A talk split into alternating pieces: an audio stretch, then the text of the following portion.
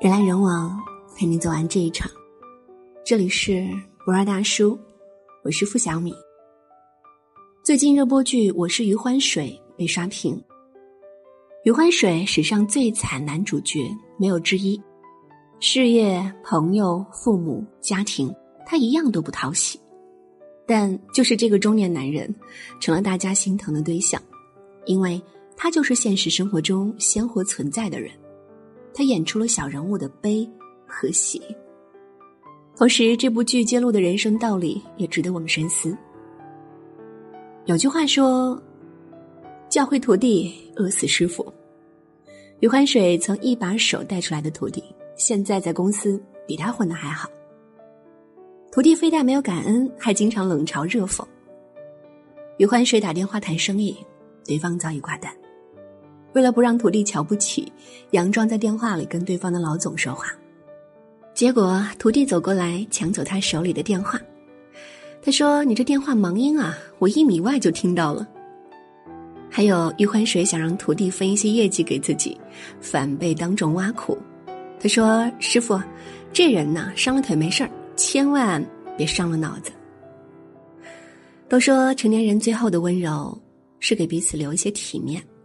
所以看透不说透，凡事留余地，日后才好相见。余欢水为了顺公司给客户的礼品，被老板发现，被罚两千块，还要打扫全公司的卫生。因此家庭聚会迟到，餐桌上拿着红酒，扬言说是法国进口，两千块一瓶，结果却被小孩子识破，七十八一瓶，被小舅子一家当众嘲笑。老婆尴尬无语。做人呢，最忌讳的就是贪，拿了不属于你的，迟早会损失更大的。朋友借钱，余欢水二话没说，把母亲留给他的十三万都借给了他。借钱一时爽，要债火葬场。余欢水低三下气的跟朋友说还钱的事儿，朋友连骗带拖，把余欢水耍得团团转。后来实在躲不过去，就大言不惭的说：“钱我会还你的，但得看我心情。”如今这世道啊，欠钱的都是大爷，要债的就是没良心。余淮水不解，问他：“我拿你当兄弟，你怎么可以这样对兄弟呢？”这位朋友理直气壮说：“我就是要这样对你，我就是要骗你，就是要撒谎，就是让你日子不好过，怎么了？”我拿你当兄弟，你拿我当提款机，还是莫名感情？余欢水或许也会反思自己，当初借出去的钱一定是脑子进的水。所以啊，在此奉劝各位，交友需谨慎，借钱要三思。前有樊胜美，后有余欢水，经历了老婆的闹离婚、好兄弟的欺骗、上司的羞辱。还没有缓过神，老家的父亲一通电话打过来，要钱，因为家里后妈的儿子要结婚，必须让他掏彩礼钱，不给钱就要告到法院。他挂掉电话，停顿片刻，一个大男人站在大街上开始干嚎。很多人看到这个场景，笑着笑着就哭了，因为真实。有的原生家庭是一个游乐场，在外受了委屈。回到家就能得到治愈，而有的原生家庭像一个无底洞，一边要对抗生活，还要一边填窟窿。假电缆三人组为了封余欢水的口，魏总给出诱惑：三百二十平的房子，四室三厅，价值两千万，只要余欢水愿意，马上就可以过户到余欢水名下，条件只有一个，只要你不举报我们。余欢水拒绝了，梁爱妮接着出面上演美人计加苦肉计，求余欢水放一条活路。余欢水一句话对得他哑口无言。他说：“那些因为劣质电缆死去的人，假设他们是你的亲人，那你会去用坐牢保护他们吗？”面对余欢水的软硬不吃，三人组想到了灭口，可一旦触碰底线，法律会教他好好做人。最后。假电缆三人组铃铛入狱，说真的，社会这门课太难了，不求满分，最起码得及格吧。不为别的，只为心安理得。有句话说：“人到中年，活得不如狗。”此处点名余欢水，被妻子埋怨，被儿子嫌弃，被朋友欺骗，被同事笑话，被上司看不起，骂他活得没人样。他心里想过无数次反抗，可最终还是一个人坐在卫生间的马桶上，静静的思考人生。他不敢辞职，不敢拒绝妻子的要求，因为自己确实挺怂的。去超市买日常用品，付款的时候显示余额不足，不得不退了几样东西。回到家，妻子又发来信息说儿子补课费要交了。随之而来的还有银行的短信提醒。您的房贷于本月十五号应还四千六百七十一块钱。中年人的焦虑就一样，钱，有钱你肯生活，没钱生活啃你。小欢喜里有句台词：“中年危机绝对不是一件事儿，而是所有事儿一起来压着你。压倒中年人的不是最后一根稻草，而是每一根稻草。”余欢水怕自己时日不多，带儿子去游乐场，一起玩碰碰车，一起买玩具，一起拍了大头贴，然后开始了最后的嘱咐：要听妈妈的话，要勤洗手，要好好学习。还说，爸爸以后要去很远的地方工作。儿子看着他问：“你去哪儿呀？”他说：“我找到一个天上的工作。”儿子不舍说。爸爸，我不，我不想让你在天上工作，我想让你找一个离家最近的工作，我想让你天天陪着我。这一幕看哭了很多网友。后来，确定被误诊之后，所有人的关注点都在余欢水身上。只有儿子问他：“你没病，那那个有病的人会死吗？”他说：“会。”儿子说。他真可怜。小孩子的话往往最不经意，也最真诚。小孩子的话，才是要考虑的。余欢水去医院检查，说起医院里的人比商场里的人还多。医院门口一个卖煎饼果子的阿姨说：“这商场咋能跟这医院比呢？商场那是闲逛，那钱你是想花才花，在这医院你不想花都得花。”有些专家号，你有钱还不一定能挂得上呢。深以为然。商场里的人逛的是开心，医院里的人逛的是堵心。所以说啊，无论干什么的工作，身体健康都是第一位。医院是个好地方，大家还是少去为好。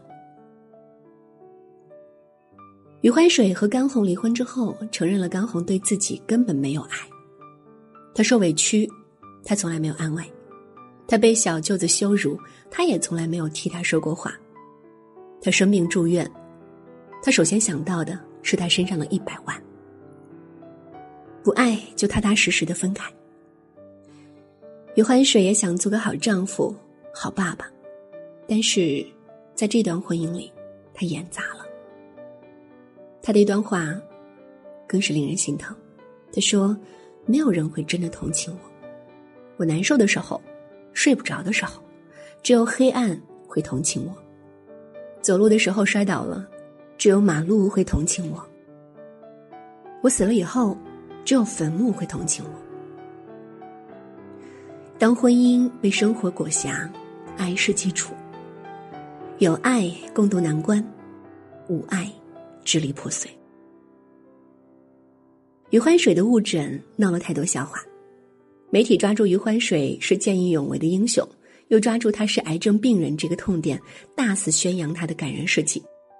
就算已经被医生告知是误诊，媒体为了噱头依然不罢休，摆拍登报，开表彰大会。余欢水被迫连开了十五场的表彰大会，最后开到了自己公司。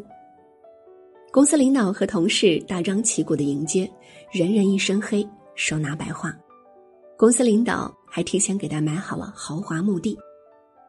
不知道的还以为是在开追悼会。当苦难被歌颂，那我们穷其一生追求的好日子，还有什么意义？把消费别人的痛苦当成是一种美德，再多的赞赏，都是扎在别人身上的针。余欢水落魄之后，每次到丈母娘家，即使百般讨好，也不受待见。小舅子叫他儿子小兔崽子，把他老婆当保姆使唤，弟媳也帮着自己的孩子跟他儿子抢玩具。当年余欢水得意时是这样说的：“我结婚的时候。”我一个人住的房子比你们家一家四口住的都大。我一个月挣的钱比你半年挣的都多。结婚之前你们一家什么也不是，结婚之后我不行了，你爸升官了，你弟跟着一起扬威，一家人看不起我，也连带着你一起看不起。他受了太多窝囊气，以至于后来当他以为自己真的要死了之后，他开始天不怕地不怕，连死都不怕。就本着一条原则，谁招我，我干谁。有什么改变呢？老板误以为被余欢水抓住了把柄，对待余欢水像换了个人，毕恭毕敬。任命为公司经理之后，曾经的徒弟开始转换脸色，过来说好话。后来逆袭后，连保卫室的保安都来恭维。所以记住啊，你弱的时候，坏人最多。无论在生活上还是职场上，你的善良需要带点刺。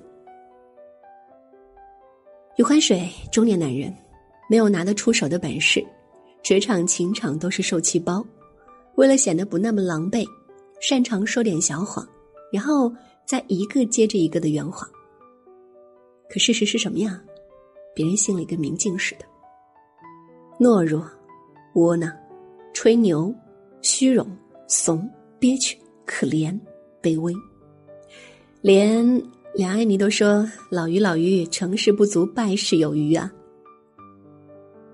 众人都风光，就他是小丑，大起大落，一波未平一波又起，生活总是把他逼到了墙角，然后再打一闷棍。我们虽然看的是电视剧，可现实生活中啊，谁没有经历过这样的无助呢？白岩松曾说：“生活中只有百分之五比较精彩，也只有百分之五比较痛苦，另外的百分之九十都是在平淡中度过。而人都是被这百分之五的精彩勾引着，忍着百分之五的痛苦，生活在这百分之九十的平淡之中。一路上的妖魔鬼怪，我们见多了，当时以为能过去的，过不去的，总归都过去了。”现在依然攒着劲儿，粗糙的，并充满盼头的活着。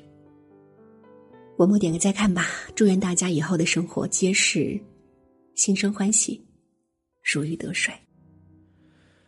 多久再没有像你这样的朋友，聊天吹风筝晚睡同一个床头，身边来去的人。多相识不相守，难找当初交心的感受。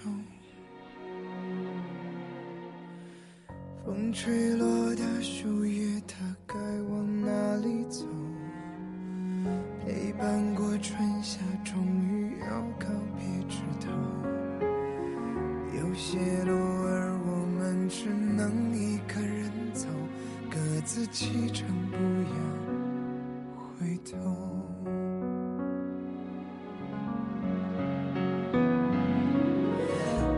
这漫漫的一生，陪过你短短一程，还记得你说珍重。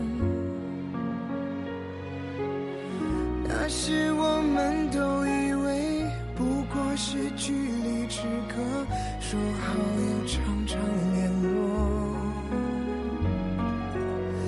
也许，只是记忆褪色，退出对方的生活，直到我们终于有一天，还是被时间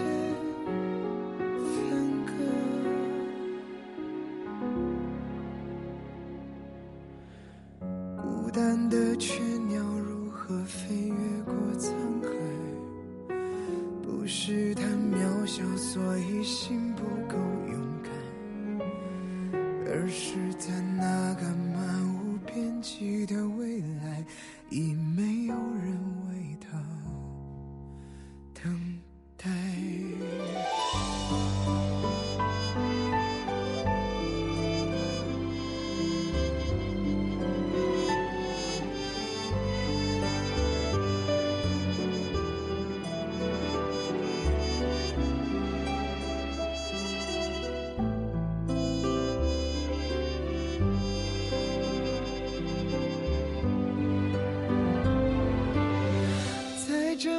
漫漫的一生，陪过你短短一程，还记得你说珍重。那时我们都以为不过是距离之隔，说好要常常联络。也许我们都忘了，也许是记忆褪色，退出对方的生活，直到我们终于有一天，还是被时间分割。